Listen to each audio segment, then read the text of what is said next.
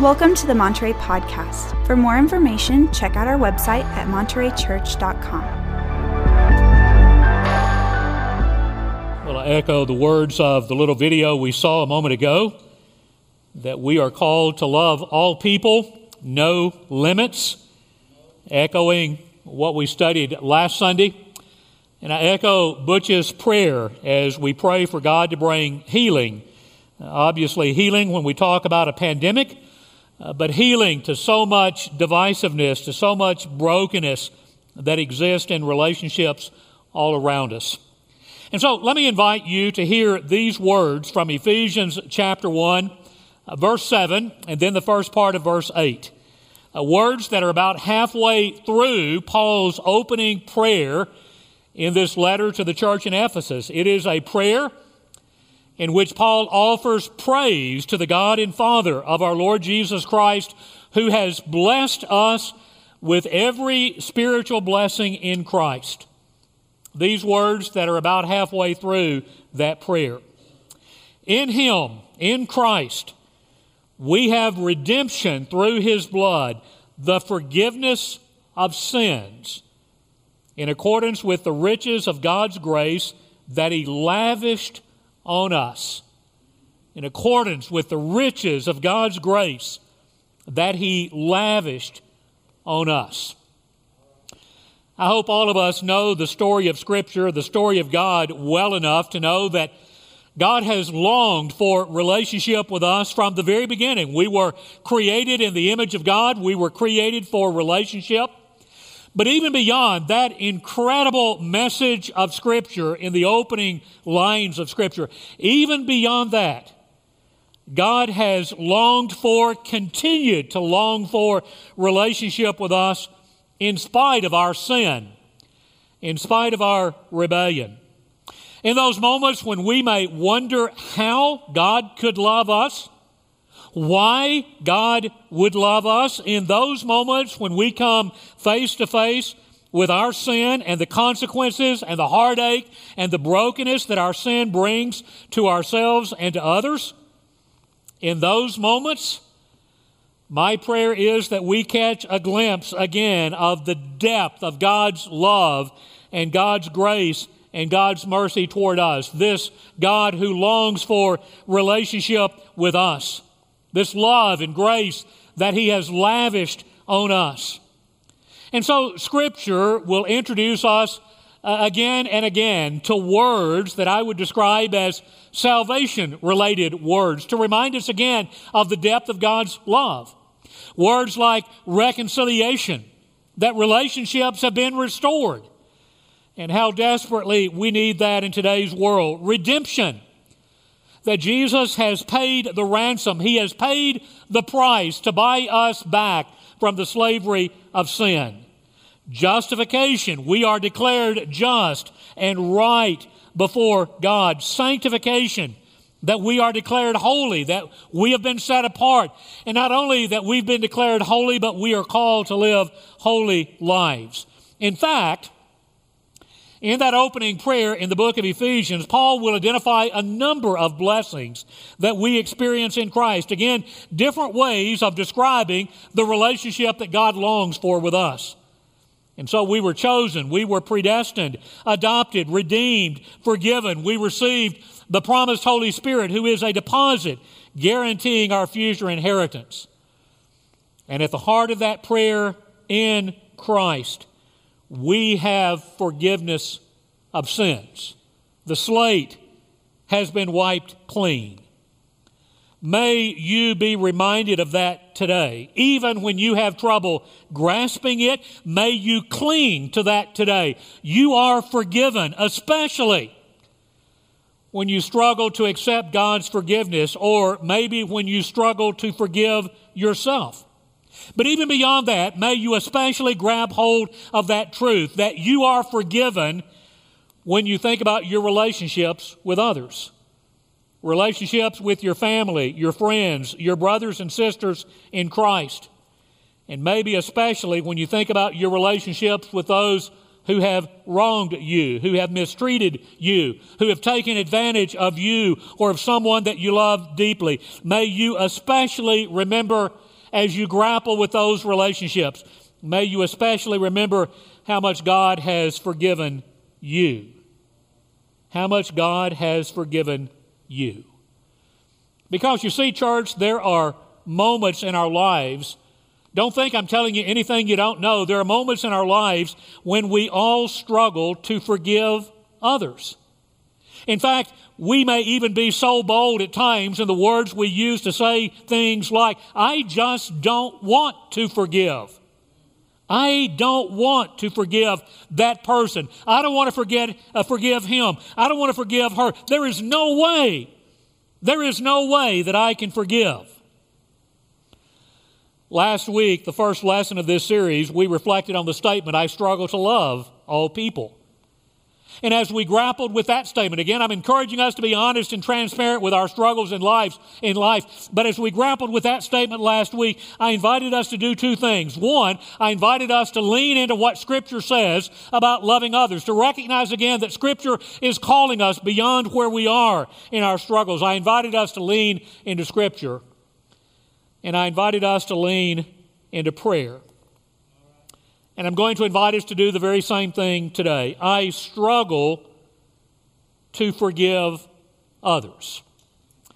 Let me begin with Matthew chapter 18.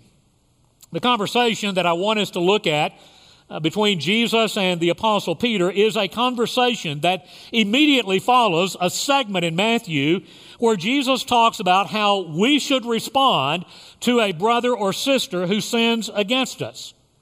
Rather than carrying grudges, rather than not forgiving, Jesus says, my paraphrase, we should do everything we can to restore the relationship. Well, it's right after that segment of teaching that we hear these words. And initially, I'm just going to read through the entire text. And then Peter came to Jesus and he asked, Lord, how many times shall I forgive a brother or sister who sins against me? Up to seven times? Jesus answered, I tell you not seven times, but 77 times. Therefore, the kingdom of heaven is like a king who wanted to settle accounts with his servants. As he began the settlement, a man who owed him 10,000 bags of gold, the more recent NIV translation puts it, 10,000 bags of gold was brought to him. Since he was not able to pay, the master ordered that he and his wife and his children and all that he had be sold to repay the debt. At this, the servant fell on his knees before him. Be patient with me, he begged, and I will pay back everything. The servant's master took pity on him, canceled the debt, and let him go. But then that servant went out, found one of his fellow servants who owed him a hundred denarii, a hundred silver coins. He grabbed him, began to choke him. Pay back what you owe me, he demanded. His fellow servant fell to his knees and begged him, Be patient with me, and I will pay it back. But he refused. Instead, he went off and had the man thrown into prison until he could pay the debt. When the other servants saw what had happened, they were outraged and they told their master everything that had happened. And then the master called the servant in. You wicked servant, he said, I canceled all that debt of yours because you begged me to. Shouldn't you have had mercy on your fellow servant just as I had on you? In anger, his master handed him over to the jailers to be tortured until he should pay back all that he owed. This is how my heavenly Father will treat each of you unless you forgive your brother or sister from your heart. Now, remember, Peter's question, Jesus' answer, and then the parable that Jesus teaches, all of that immediately follows that segment of teaching where Jesus encourages us as his followers to pursue reconciliation when a brother or sister has sinned against us.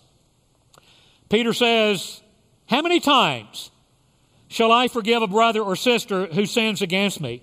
As if to say, my paraphrase, but as if to say, Jesus, sometimes it is hard to forgive others. I really struggle to forgive others. Jesus, surely there is a limit. And so, how many times should I forgive someone who sins against me? Up to seven times? You see, Jewish rabbinic tradition generally placed some limitation on the number of times forgiveness should be extended. What you read most often in rabbinic tradition is you forgive three times, perhaps four times. In fact, according to one rabbinic saying, in a very legal sort of way to explain it, and I quote, if a man trespasses once, forgive him. If a second time, forgive him. If a third time, forgive him. If a fourth time, do not forgive him.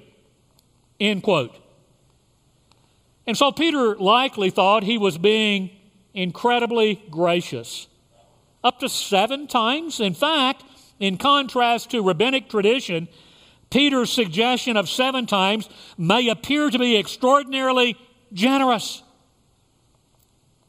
But let me hit the pause button and let me ask How many times have you forgiven someone who wronged you? Or on the other side of the coin, how many times has someone forgiven you when you wronged them, when you sinned against them again and again, or maybe even better? How many times has God forgiven you? Did you catch the response of Jesus when Peter asked the question?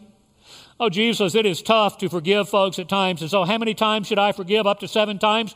Jesus said not seven times, but 77 times. Or some of our translations put it, 70 times seven, 490 times. There's always a bit of, challenge, a bit of a challenge with numbers in the ancient languages. But 77 times, 70 times seven, it's a large number, but likely an idiomatic phrase in that ancient world that meant, in essence, an infinite number of times. It is not a legal approach of saying, okay, I've forgiven 77 times, now I can quit. But you may also be aware of the fact that there's an Old Testament story where that number shows up 77 times or 70 times 7. Do you remember the story of Lamech in Genesis chapter 4? Let me read part of the story. Lamech and Lamech was a descendant of Cain, by the way. Lamech married two women, and as some of you have heard me say before, that's his first mistake. One named Adah, the other Zillah. And then a bit of a history regarding his lineage. Adah gave birth to Jabal. He was the father of those who live in tents and raised livestock. His brother's name was Jubal. He was the father of all who play stringed instruments and pipes. Zillah also had a son, Tubal Cain who forged all kinds of tools out of bronze, uh, bronze and iron. Tubal Cain's sister was Naamah. and then this piece of the story. Evidently, Lamech comes in one day and he says to his wives, Adah and Zillah, Listen to me, wives of Lamech, hear my words. I have killed a man for wounding me, a young man for injuring me. Why, if Cain is avenged seven times, then Lamech 77 times. So here's my paraphrase Lamech says, Someone did me wrong, and I got even. I, I killed him.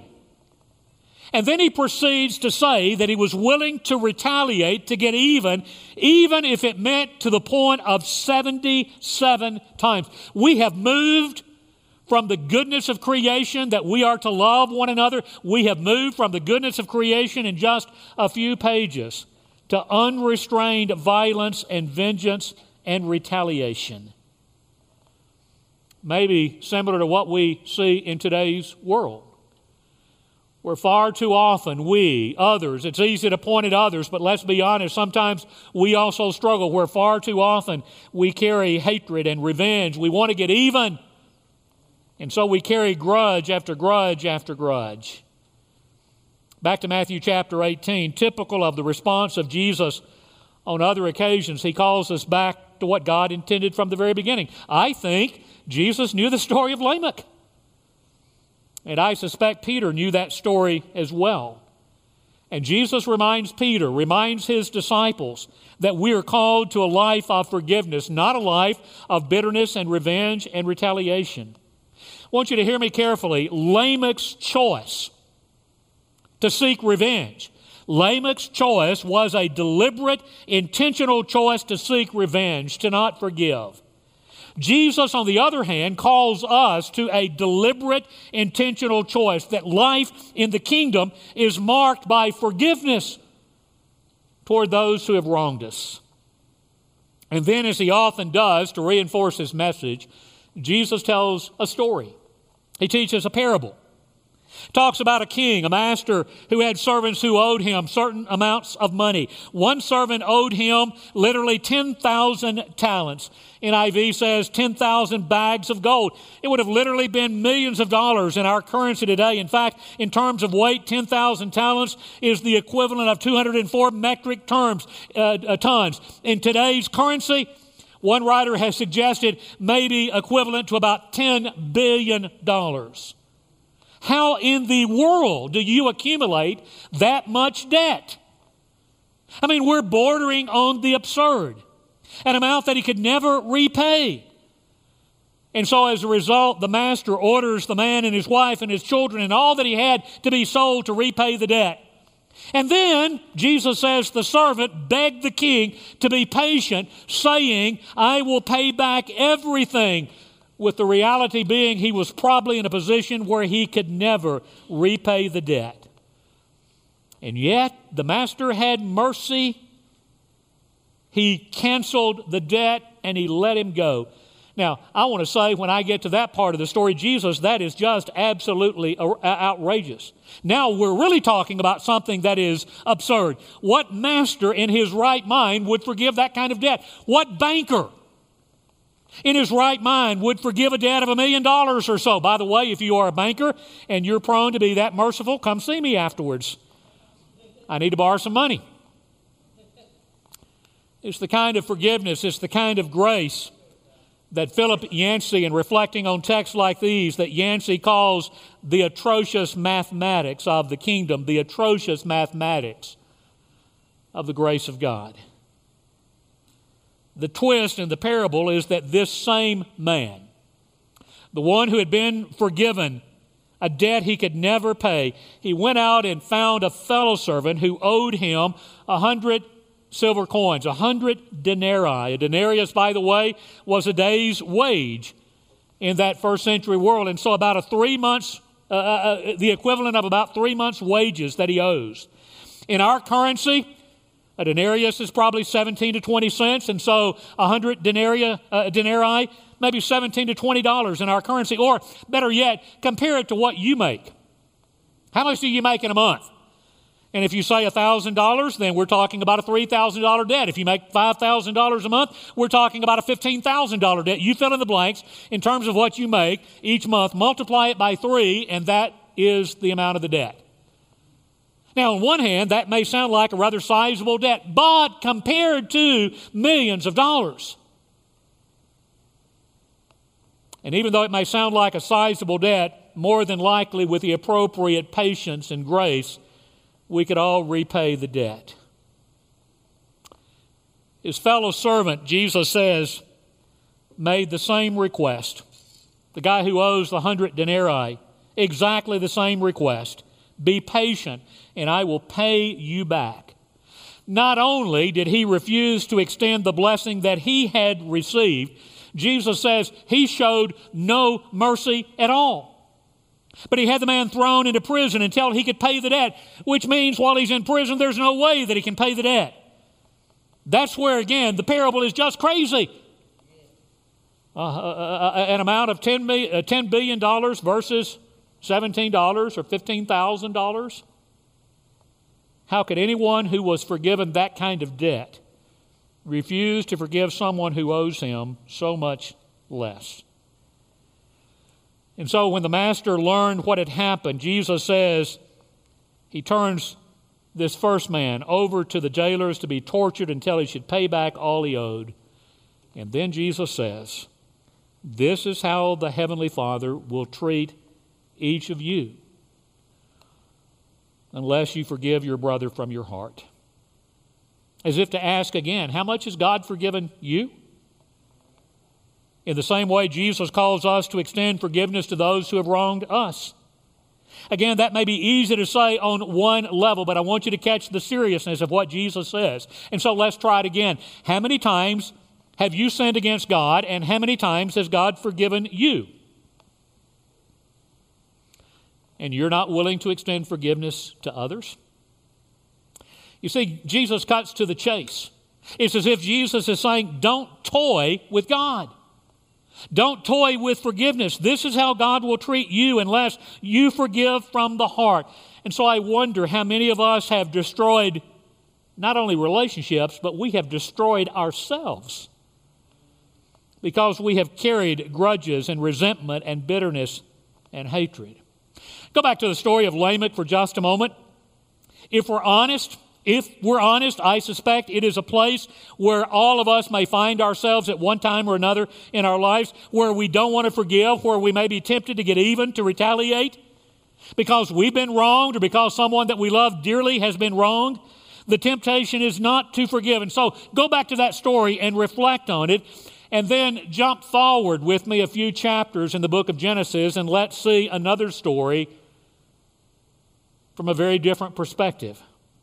You know the story of Joseph, I suspect. Joseph, who was sold into captivity by his brothers, who ends up in the land of Egypt, who ends up in prison for a time, uh, for a period of time in Egypt, but ultimately becomes the second most powerful person in the entire land. It is during a time of famine that his brothers come to Egypt to buy food, and eventually the entire family ends up moving to Egypt. And then, after a period of years, Jacob, the father of Joseph and Joseph's brothers, dies.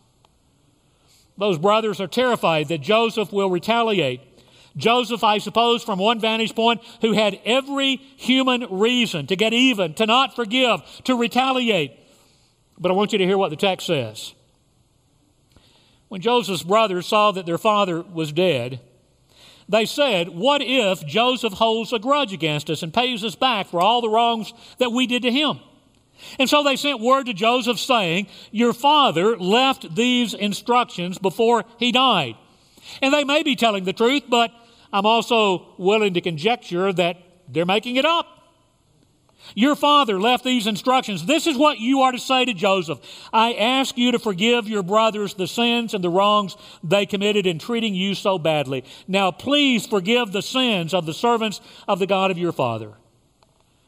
And when that message came to Joseph, Joseph wept. His brothers then came and threw themselves down before him. We are your slaves, they said. But Joseph said to them, Don't be afraid. Am I in the place of God? You intended to harm me, but God intended it for good to accomplish what is now being done, the saving of many lives. And so, don't be afraid. I will provide for you and your children. And he reassured them and he spoke kindly to them. Now, let me step out on a limb for just a moment. Maybe part of our challenge when we talk about forgiveness is even how we define forgiveness. And so I want you to hear me very, very carefully. When we talk about God forgiving us, I think it's fair to say that God forgives and God forgets. The slate has been wiped clean. We are declared righteous. We are declared justified. And maybe that's where we struggle when we wonder how do we define this word forgiveness? And what does forgetting have to do with that? And so let me come at it from a couple of angles. I may say, well, someone wronged me. And I want to forgive that person. I really do want to forgive. But it is so hard to forget. I was hurt so badly. That person treated a family member so badly. And so I end up equating forgiveness with totally forgetting what happened when the human brain may simply not be able to forget everything. Hang on. Let me quickly suggest that that kind of posture, I really do want to forget, uh, forgive, but it's tough to forget. That posture is in sharp contrast to the person who says, Okay, I'll forgive you, but there's no way I'm ever going to forget it. I think that's an entirely different posture, almost as if to say, I'm going to make sure that I keep your behavior in the back of your mind so that if you ever do anything wrong again, I'm going to bring it up again, but I do forgive you. Don't think that's the case. And so here's a definition of forgiveness that works for me it is that intentional decision to let go. I may never, I may never, I, may never be able to completely forget. That's again the challenge of memory and the human brain. I may never be able to completely forget. But I'm going to act as if it never happened. I'm not going to bring it up. I'm not going to hold it against you. I'm going to be willing to let it go because you see another important piece of this conversation, and I alluded to it a moment ago. If I refuse to forgive, ultimately that posture harms me more than it does the person that I'm forgiving or not forgiving. Because I allow bitterness and hatred and thoughts of revenge to dominate my life, and may I suggest that is a miserable way to live. But when I forgive, oh, the power that forgiveness has to set me free. And the power that forgiveness has in many, many contexts to transform relationships is what one writer calls potent mercy. We've allowed, he says, unforgiveness and hatred and bitterness to be potent far too long in our lives. How about if we are potent with mercy and forgiveness from this point forward to allow God to rewrite the stories? And so, where do we begin? Yes, acknowledging sometimes it is tough to forgive. Where do we begin beyond that?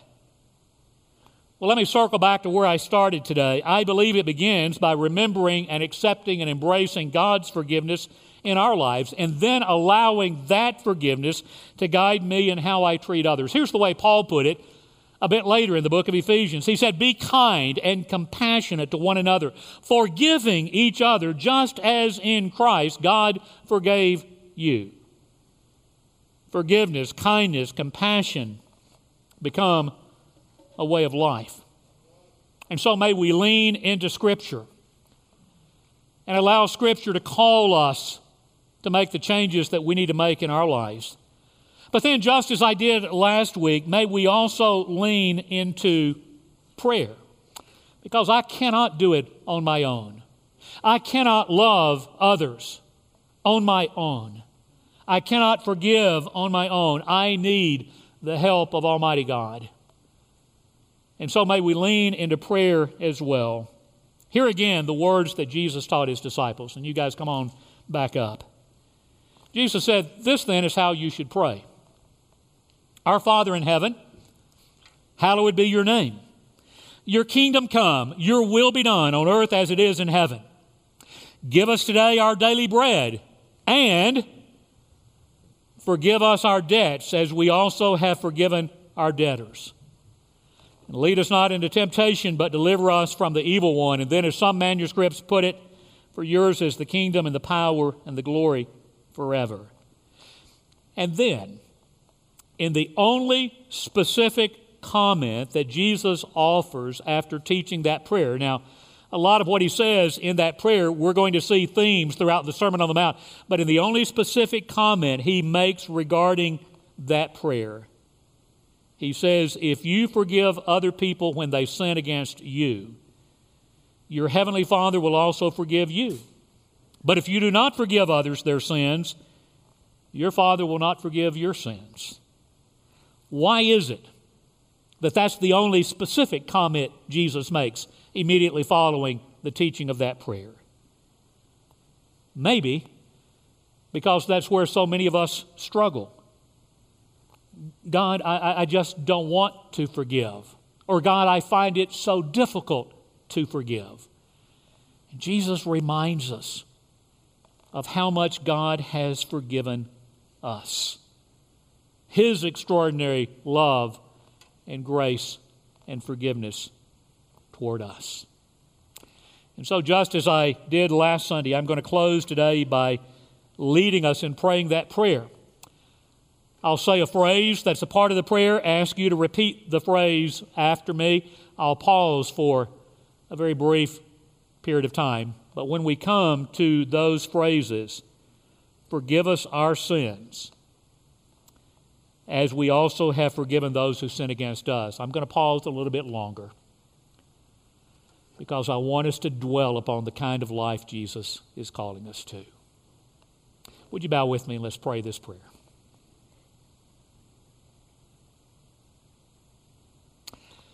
Our Father in heaven,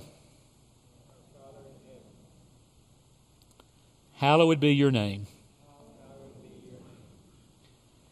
Your kingdom come. Your will be done on earth as it is in heaven. Give us today our daily bread. And forgive us our sins.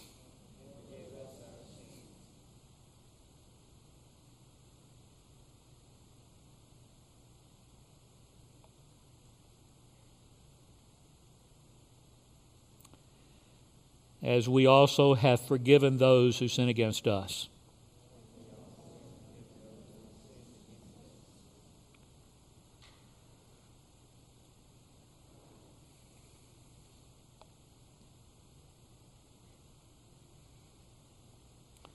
Lead us not into temptation, but deliver us from the evil one. For yours is the kingdom and the power and the glory forever. Amen. Would you stand and let's sing about the goodness of God?